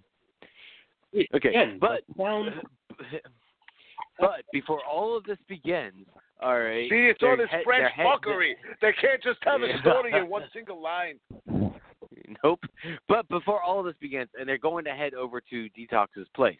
All right. That's when Luke, just out of the blue, says, "Hey, you want to jack a car?" It's just like we used to back in the day. Okay. So they know how to fucking jack a car.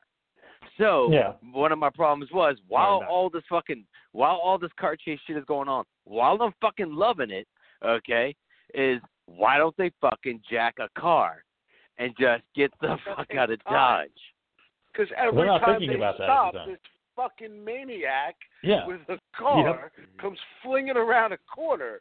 That's why. You know, how are they going to jack They never had a a chance to catch their breath. Every time they stopped, you'd be there, like the like the ghoul just said. So they never had a chance to be like, okay, let's go hotwire a car. Yeah, Still, They just just didn't have the time. They could, they could, they, they could, they could have hotwired a car, especially when they were in the fucking carport. They could have had time there. but also, it's No, like they just kept right up running places. they also kept running places where the car was able to get to them. You know, it's just go someplace where the car can't get you. You know, at least uh, you know Yeah. that's how it is at the beginning of the movie because our man doesn't Mhm. pop out till later. Right. When we get to the the carport, when he fucks up the security guard. For good reason. That fuck beating on a dog like that. I was like, yeah, good on that driver. I'm with him in this point. but we also get to see the cops because they're just fucking morally corrupt, and I did like that. Especially when the one lead cop is patting Chris on the chest, and he's like, "See this guy? You don't hang out with this guy, huh? You know, he's bad news." Like, you know, meanwhile they're taking his money, know who's who taking his there. drugs. you know. Like uh, you know, and yeah, the one cop does say, "I don't want to take it. I'm not taking that bribe. Like you know, I'm just gonna, you know, I'm fine. I want to be a real cop. I don't want to be corrupt." So you have one good guy out of all of them. But uh, after this, that's when you get to the underground car park. Yeah, with the security guard with you know the most adorable fucking dog ever is like, no, I'll attack him, kill him, and he's just like, I want to play ball, man. Like you know, hey, I'm gonna run around you. like I just want to have fun. I'm, I'm a dog, and just when he just starts kicking that dog, I was like, where's that driver? To just rip his fucking head off. Man, didn't disappoint. yeah. Then when he's just he- sitting there and yeah. he's petting that dog, like that dog just had his best day ever and worst day ever at the same time. like I'm getting petted, but I'm also my ribs are broken and I'm probably gonna die. But hey, man, having a good time. Yeah, I, And then he leaves I the dog, for and the one dog's just wish- sitting there. I for one wish they didn't do this because the reason is is it shows you that this taxi driver is not an evil person. You know, and No, the idea that they've been painting at this point is he's the villain. These two guys Yeah. are schmucks that ran out on him, but he's supposed to be the bad guy. You know, it'd be like Michael Myers. uh, Well, we saw it in Halloween 2018. Michael Myers not killing the baby. Now is is a horrible thing to think about. Oh my God, Michael Myers killed a baby. But exactly But he my point in a horror film. Yep. Michael Myers killed a fucking baby. Like that puts him over the top. That's what makes him like a mega villain. Like holy shit, there's no fucking saving him. There's no no going back. Now you understand why they're locking him in a fucking basement and trying to light this motherfucker on fire because he is the full embodiment of evil. So the fact that they interject this dog scene just to give this guy a fucking softer side is like okay. I didn't mind it. But I it mean, starts to plant yeah. a little bit of a seed that things are not all as they seem. Yeah. Mm Mhm. Exactly. I don't mean, want that's that why I didn't be- mind it much. the the twist is Michael better Myers without more like- seed. You know, you could have given hints that were more subtle Yeah. without something as literally like, "Hey, we're gonna knock you over the fucking head. Look how nice he is with the dog." He might as well have been like, "Oh, baby, baby, baby." He should have. I would have loved that. Like, man, he's gonna rip those people apart, but he's so nice to that dog. You want a treat, buddy? You want a treat? Hey, I got a baguette in my car. Like, let's go for a ride. Who wants to go for a ride? Who's a good dog? Who wants to go kill these people Yeah. with me? and that's one thing that did throw me off is that he didn't take the dog with him. Is that he left the dog.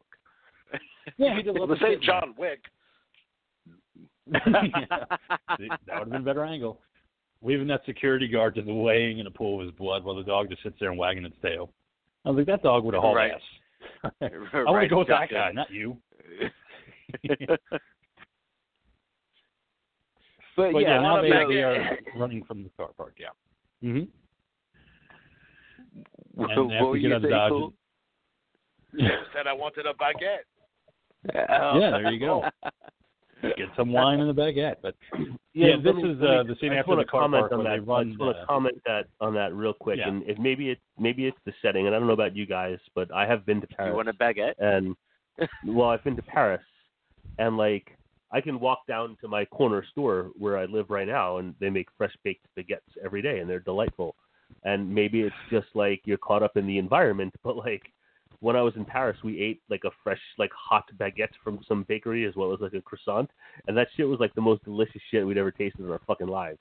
So we make we laugh and we make jokes, but like it's like the hmm. exquisiteness of it, of the of the product over there, uh, and it might have been the romance of the city, for. like in our in our in our in our feelings and everything. But goddamn, was that shit fucking good there?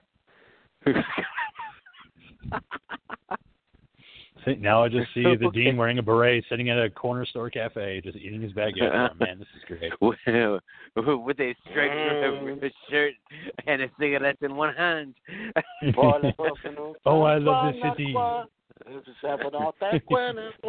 Mm-hmm. Oh, oh, Dean's wife. Would you like a baguette? Oh, of course I would like a baguette. and the dean They is make like, I love you. and his lady is like, I, I love you too, Dean. Oh, I love you so much. Let's make French love Do it with a bunch of baguettes.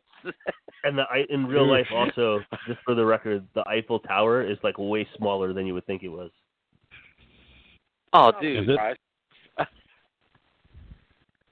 It? I didn't know. I don't. Okay. I never knew how big it was. Okay. Hmm. I got a picture anyway, of like moving on. Statue of Liberty. You know, it seems like a large structure, but it's probably not that big. no, it's Hmm. big because it's America. We make everything big here. Fuck yeah. Statue of Liberty's French. But we- I know, But- but I was but- saying because it's in America, it's naturally bigger. Mhm. Kind of like what Trump said after 9/11. Uh, his is the biggest t- building in the city now. But yeah, that was my whole thing. Mhm. Um, but yeah, they, they leave the car Yeah. park where the security guard's laying in blood, and they go to Detox's apartment where he's having a kick-ass party. Where I guess in every French apartment you got to have a gigantic screen, and you have to have a lot of beautiful women. There's not a single ugly woman in that Oh, fucking. yeah. I was like, I was like, they do Well- not produce ugly people. Yeah, but the, the, it, I also got the vibe that they're also kind of like his bodyguards almost. You know, so he's you know he he's got his hot lady bodyguards surrounding him. Oh, the one with the uh, the the skeleton like tank top. I was like, yeah, I'm all about that one. I like, yeah, I I'm thought her. you would be. And she would she would be rejecting me left and right, but I would be trying. Like, hey, can I interest you in a still fresh baguette? And here I am. I'm still thinking about Marie. So, yeah, we moved on from her. Unfortunately, now we got these Yeah. gangsters, you know, in their apartment. You know, this is this is Talking- where I actually started to wonder: Is this movie supposed to be a comedy? Um, with the way Hmm. everything ends up going on here. okay, Yeah, what, the 'cause- interaction between Luke and Detox? Yeah, you well, know, you I have to. Enter- oh, go ahead. Cool. staging, the the couple of cronies, the fact that he goes, Yeah. you know, Detox goes down there, and like they do the quick cut of where I mean, it's almost like yeah, it's it's like a fucking, it, it's like uh oh, what the hell was it? It's like JBL's clothesline from hell, you know, where he just Yeah. takes Detox out, he stomps him down, and you got everybody hanging over the railing, and it's almost like you. I was waiting for like a Chris Tucker esque, like you know, like holy fuck, what'd you just do? Type of deal, and it, it, it just had everything like built up in it to kind of make you laugh and giggle. But then you know he gets up there and I guess he sneaks in and starts cutting limbs apart. I mean that was happening. Oh, that was that. yeah. Well, I feel like I- you know you needed them. to have like you like to Mhm. to have this you know this exciting burst of violence. Like you needed this cast of characters that could be sliced and diced. So the creation of Detox's crew, whether those chicks were his bodyguards or just part of the crew, like it give us it gives us the people to have this this wonderfully uh, you know this wonderful swordsman uh, slice and dice a thon with limbs loot flying off and blood spurt and you know this you know violent set piece that differs from all the other parts of the film. Right, but also like the ghoul was saying though, is like it almost becomes a comedy just because again they go that route of because we're going hard, you know everything cuts off so easily off of everybody. You know, no, no, you know, just halfway cut off parts, hanging by limbs or anything like that. Kept everything that is sword nice and sharp, click, buddy. Yeah. I'm It sure was. that was like a Ren Fair sword. I doubt that was like straight up It- samurai sword shit. You know, that was like some shit was- he got at the flea market. I mean, but to the ghoul's point, yeah. I mean, when he killed Detox, I laughed just because he just did it so easily, snapped his neck, and then they do the shot of his body still laying there after the driver's already walking into the building, like just after the fact of him just dead. And it's like this is this big gangster that just got dispatched real quickly. And then when you get up to the party, you have that one open door, and everybody's ready to go at the other door, and all of a sudden he's in the fucking door, and just slicing and dicing, like we had said, just real quick, dispatching them all, Michael Myers style just to show you again, you gotta have a little blood, you gotta have a little gore, like the dean had said. So this is that highlight scene of the movie where you get to see some good blood spurting. Blurt, splurt, sprawl, sprawl. It's at this point where it also plays off like an action film. um, where you Yeah. have that that mid film big action sequence, and then it's you know again we're gonna dive back in again and go go a little slow for a little bit.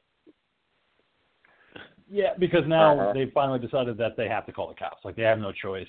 We have to call the cops, give them where our location is, and uh, you know they'll get here.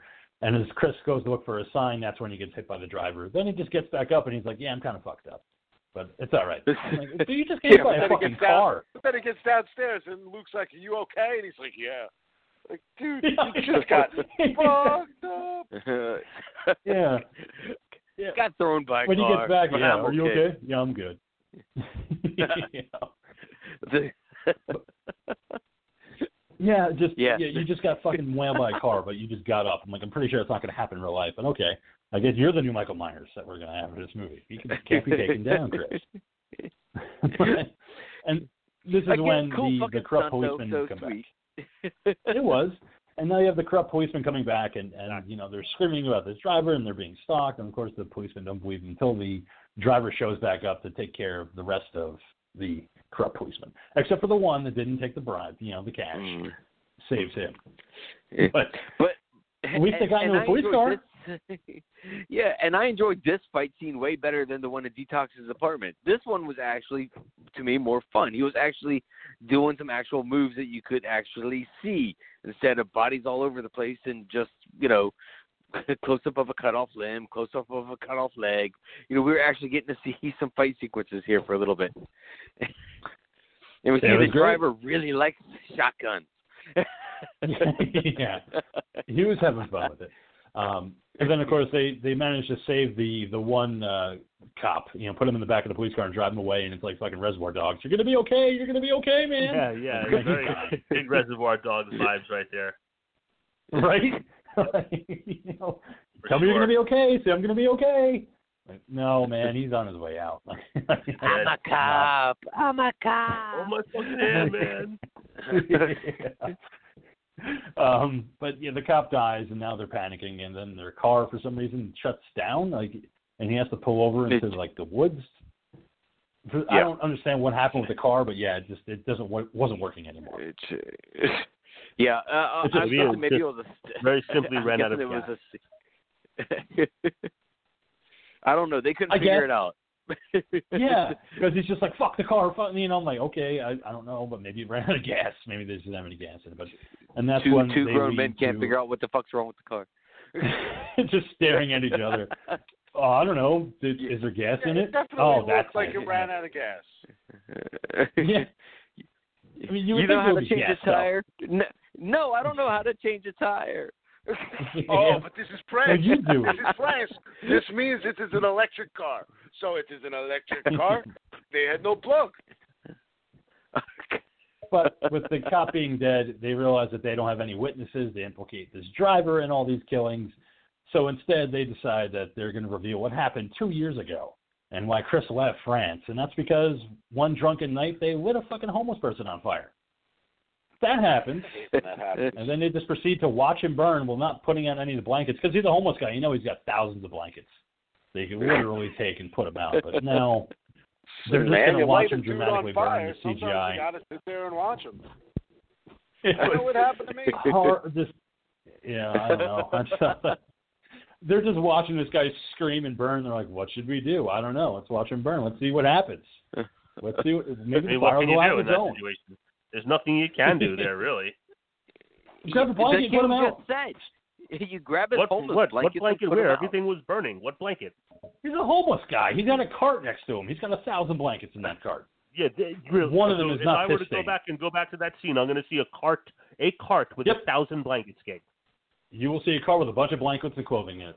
The shopping cart, just out of reach of the guy that they could have reached into and grabbed the blanket or whatever he had in that cart and put him out. But instead, they decided to just dramatically Yeah. watch him burn while really Yeah. sad Or song are you going Yeah. to be able to make kind of a decision if you're highly intoxicated, being that the bottle of liquor they had, would you know, between the two of them, there was like, you know, not that much left in the bottle as they were jokingly dumping and spraying. I think that would sober you up real fast, watching a guy burn to death. I don't know. I think that would snap me to yeah, reality real yeah, quick. It's, yeah, it's not like they were tripping on shrooms. They were just drunk. Um, Yeah. Yeah, I don't know. but but the, but at least we kind of got a Burning Man out of this. It was slow. It was slow paced because you know me, man. I fucking love a Burning Man stunt. Um, you know they were taking their time with it, but unfortunately it was half real. It it was half real and it was half CGI though. That was that was the problem because the the scenes where you see the entire um hallway there and you know he's laying down on the ground and the flames are coming up. I'm i'm looking at it i'm pausing it and i'm like that that's fucking fake flame. You could see the Wow, gel on it. that they used. No I, i'm i'm t- no i'm talking about when they just show the body laying on the ground and it's oh yeah, fire. Uh, not, not yeah yeah not when he's walking around. There you can see him coated in fucking gel. You know that's an actual motherfucker on actual fire. Yeah. Yeah, it's not bodysuit Michael from Halloween Yeah. too. No, this is Yeah. just gel they put Yeah. on a stuntman yeah to get that. Yeah. it's cool. And if you were part of, and this is why I wanted to bring this up to you guys, is because if you were part of the crowdfunding for this movie and paid up to the three thousand euro mark, you could be set on fire. Your, no, your reward was you could you could be one of the people that set the fucker on fire. That was your reward. is That's you could pretty be, is you got Wait, to set- what? they're they're yeah, man. It, I sent you the links, the link about all of their levels of I contribution. saw that Yeah, one, I, you know what? I, Yeah. I hit the I hit the link and nothing came up. I, I meant to tell you that. Like I Mm. couldn't see it for some reason. I don't know if it was my phone. My phone's been weird. Um, Oh, okay. uh, so, But, yeah. So wait, what do you mean by But- you got to be one of the people to set him on fire? I mean, you're obviously not a character in the movie. No, it No, was a thing of you, the set him on got- fire you got the to be stunt. there. Yeah, you got to be there on set and then set him on fire for the stunt. Hmm, Like, okay. what a fucking extra that is. you know, for three What'd you euros. do today? Oh, I just lit somebody on fire. Three thousand euros well spent, baby. Mhm. I can't get a baguette this week, but I can set a man on fire. yeah. I thought that was cool. Yeah, but they had lots of levels of contribution and lots of cool ass rewards of involving shit with the movie. Uh, But know, yeah, that was one of them. when you guys when you shared when you share that link about the the crowdfunding, I saw that and I was like, oh man, I want to go look and see the levels, but I didn't want to do that until I until I watched the film, and then when I watched it, I forgot to go back and look. So I'm, I'm I actually just opened it up now. So yeah, Okay, you got of to light people on fire. So that is what leads to this fist fight that they have, which isn't really a good fight at all because they're just kind of laying on top of each other, you know, and just kind of Yeah. taking like pot shots. So I mean, What's that's this fight? their M- brawl. You Mid- know middle I, I've middle had school fight. fights that were like that, dude. But, but I'm watching a movie. I don't want to see a middle school fight that's realistic. I want to see a fucking drag out fight. I want to see a movie fight. You know, I don't want to see a realistic fight. I'm It's not here for French. I want to see a I'm fight with. I, I want passion in the fight. Yeah. let You let know, I out see two years of angst. Bite that fucker's ear off like Tyson. Do something rather than just lay on the ground and punch each other. uh, uh, it looks like they're almost dry humping. And as if things couldn't get worse for Luke and Chris, now they find out that Ludovine has been kidnapped by the driver. So wow, that's happening. The driver somehow found her and kidnapped her, and taken her to some factory, and she's terrified out of her mind. And somebody's got to save her. Luke, you know, hey man, leave her, man. Fuck her. Yeah. I don't care. Yeah, well, he's had You know? he's had Luke's phone the entire time, so he just hit home and uh, on his GPS, and that was that. Yeah, that's true. Yeah, he had the backpack. But um yeah, Luke is saying leave her. and Chris wants to save her because he's still in love with her, and she's still kind of in love with him, kind of. Maybe we'll find out. Well, that's Yeah. what I thought was weird because I thought Chris left his bag in the car, He did. but it w- but it was Luke's phone that got left in the Right. car. Yeah, and the backpack. Yeah. Both got left in the car. Yeah, both the backpack Yeah. and the phone got left in the car. I guess When you they know what, decided to yeah, I was leave. gonna say, uh, in this day and age, I don't see how you how you lose or forget like you know your your phone because they seem to be attached to us all. But you know what? I bet Yeah. if I was all skied up on liquor and cocaine, I'd probably forget my phone too. I mean, it would be in my pocket, so I don't know if I would lose it. I mean, it's always in my pocket. I don't really just have it out randomly. But like you said, you're all cut, you know, coked up. You don't know. just have it laying out in the seat. But um, Chris decides he's going to have to save Ludovine, you know, and, and do the right thing. Luke joins him, and they get to the factory, and driver's nowhere to be found. She's tied up, and Chris has to untie her, and they're both committing their love to each other. And it's like, oh, that's sweet. So fucking over Luke. Chris left for two Yeah. years, so yeah, I'm, I'm Team Luke. Sorry, Chris. but but now we're gonna get a little bit of drifting. so I fucking dug it. Of just the car shows up, and now it's chasing them through the old factory because apparently there's only one old factory in all of Paris. You know, but One, We bombed all of them. but but we, Well, I but mean, we get some cool. I mean, think about it though. When Oh, you well. live in an area, you know, like I don't know, when I was growing up in Staten Island, right? If you told somebody to meet meet me at the creek, you knew where the creek was. You know, it's not that there's only one creek in all of Staten Island, but there's only one specific place in your neighborhood. Yeah. okay, good point. Well, yeah. You, so you get the the car drifting, and that's when it stops, and you have the driver get out, and all three of them are scared out of their minds, and he just does the finger point. I want you, motherfucker. I want you. Like, oh, okay. So he wants Luke, so let's I'm get out of here. you out. yep. I want you. Yeah, yeah. you with me. you know what, Logan? but, so Chris first, tries to know- sacrifice himself, and then the Yeah. driver shoves him away. You know, and And whispers You know, in his ear. it, eh, yeah, Sexy. Yeah, Well, he grabs whispers by some the back- sexy thing into his Grabs ear. him by the back of the fucking head, and like you know, with those big fucking burly muscles, brings him nice and close. Just it's fucking hot. It'll always be But you. yeah, so you know. Luke Luke gets in, in the car after being whispered in the ear by um by the driver to Chris, so they let him go. Ludovine doesn't understand, but he goes, he had to go. We're free. Let's go. And that's the last time we see them. So hopefully they're having a happy relationship somewhere. Probably going to be a little bit fractured because they just let their friend sacrifice himself. They have no idea where he's going, but we find out where Luke's going, and he's going to naked prison. Because that's where we see him the next time. That is No, he gets choked naked out. He gets he he gets That choked out all worst. Undertaker style. yeah, I And know. he- But here, man, early on when I was talking about Ugh. the third act, like This, here we have wow. here we have the final act where this thing just went completely off the rails, in my opinion. Because as, I- as I said, like Yeah. argue the merits, whatever. I was kind of enjoying it up until this point, and then when we got here and what has unfolded the rest of the way, legitimately, I was like, "What the actual fuck is happening right now?" and he's butt ass naked in the cell, and he's being fed like Alpo dog food in a bowl, and they're just keeping him in there. And then all of a sudden, they give him a book, and he begins to read it, and you find out we have a lot of French Frank castles in Paris Ah, that just drive yeah. around in their cars and try to correct shit because they're vigilantes. No, I mean- no, no, no, no, no. Don't you get it? That's what I got from it.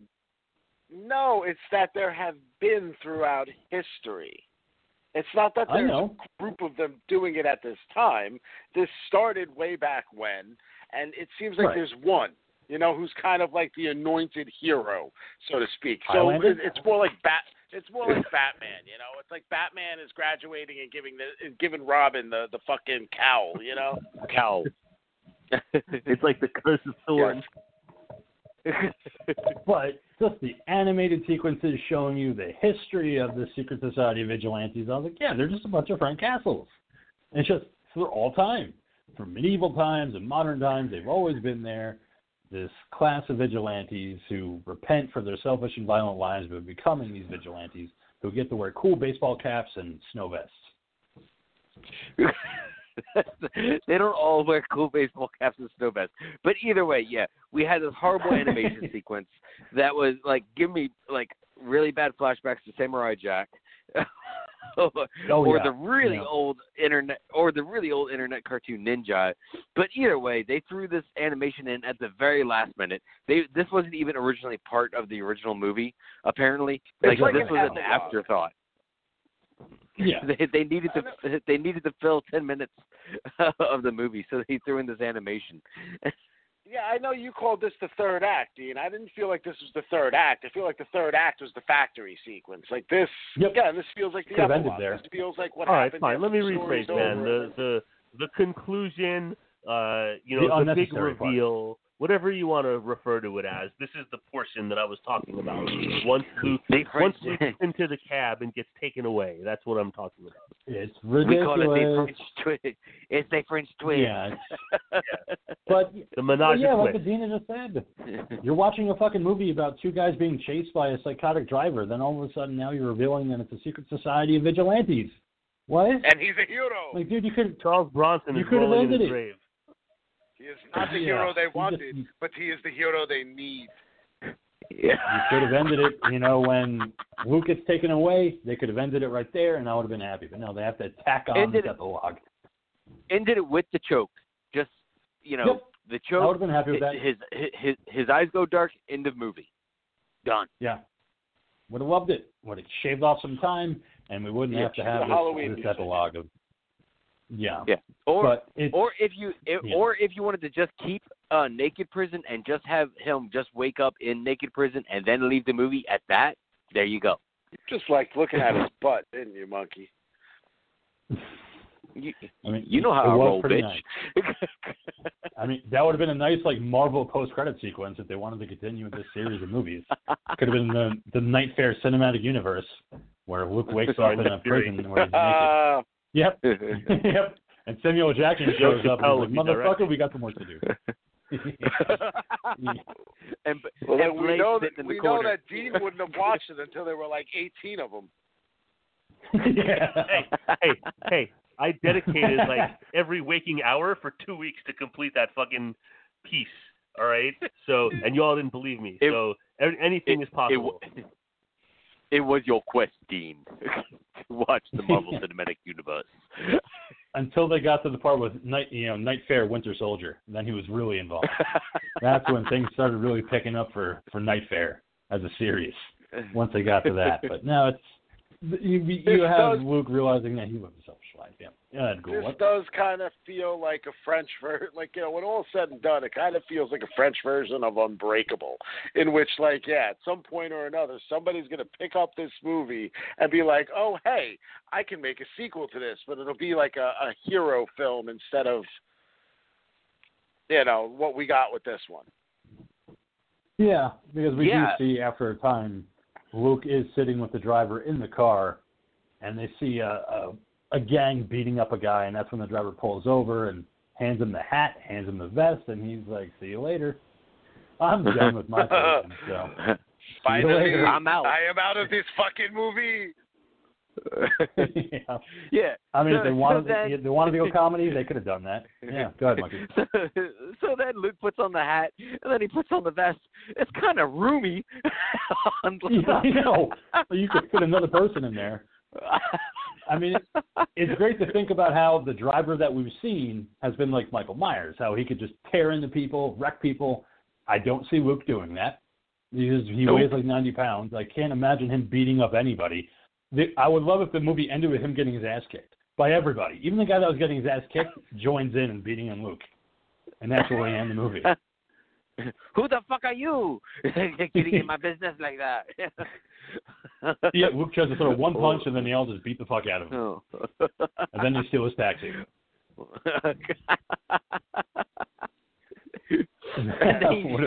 It's like that scene in Kung Pow when they uh when he tells them to start Yeah. hitting them with the stick and they just start beating the shit out of him. Okay. He's laying on the ground. They're still doing it. They pause for Yeah, a second. yeah. They're like, "Oh, is he okay?" And then they just go back to it again. yeah. That, one of the best things in that movie. Yeah, that would have been so much better of an ending for Night Fare than that. But I mean, so yeah, he's just he's taking over the mantle. You know, he he's the new vigilante in town. But again, is the this is so one. small and unintimidating. Like yeah, Oh, fucking chosen Batista earlier with the big muscles. I wouldn't be afraid of To Luke work in myself that in an dungeon. alley. Well, again, you know, I think they were trying to show us like there had been time passed that Luke has not only been reading, but they've been feeding him more. That he's been trained, he's been taught. Um, you know, these are just things they poorly kind of. That's how I took it. I took Yeah. like you know, that enough time had passed that he, he kind of learned. He learned how to be the Well- defender that they needed. Well, the, you know they can't show, show all of Reeves' Batman movie in the last 15 minutes, man. No, but instead they can give us a We bunch of needed a better animated montage. sequences. yeah.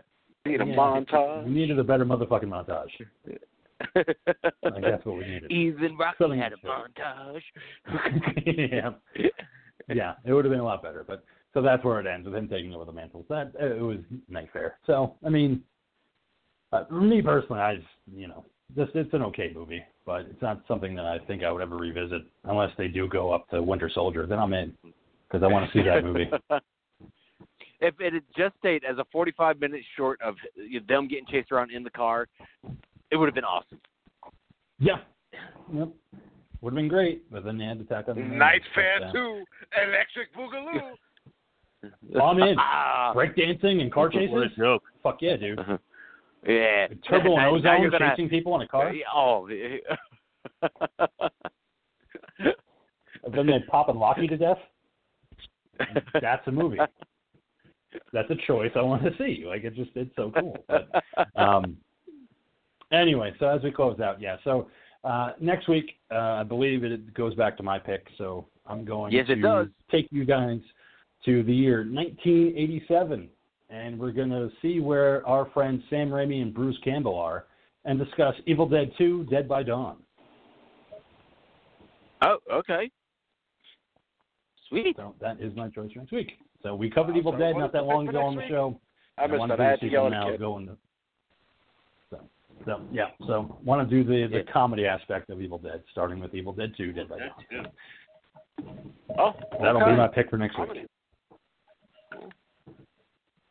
Oh, Sounds good. Good. Uh, deep into a classic.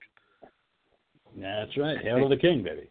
So, all right, Dean. Uh, thank you so much for your pick tonight of Night Fare, and we'll see you back here next week. Bonsoir. Indeed. Oh.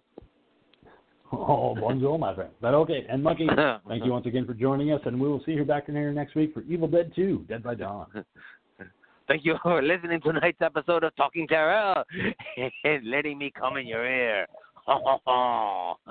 Oh, so sexy! Yes. yes come on he your is back the head. Moulin Monkey with his baguette and his wine. Very fine. Moulin Monkey, starring Ewan McGregor. Oh, yeah. I'd, I'd pay to see that biopic. You are. Ewan McGregor as the Mad Monkey. Nicole I Kidman love that Diva. movie. I really do. Yeah. You're the one. You're the one fan. Yeah, I got the I sound like Who's Moulin gonna have Rouge. I thought it was fun. I, got, I, know. I still haven't made it all the way through that movie. I get like halfway in, I'm like, ah, what else is on? Like, this is just too over the top for me. but But, So that's one. I watched that What you tripping can't on the SC. no, no thanks. I'll I'll stick to Romeo and Juliet if I go Baz Luhrmann. I don't go Moulin Rouge. Moulin Rouge is just too over the top. Saw that. Please, Romeo and Juliet was fun. They both die at the end. It's pretty fucking killer. But um, um, Ghoul, why don't you go ahead and hit us with a Spoiler. plug as it goes out? oh, you ruined the movie for everybody. Uh, Oh, yeah, fuck, spoilers, listen, guys. uh, Sorry about Romeo and holidays Juliet, are guys. coming.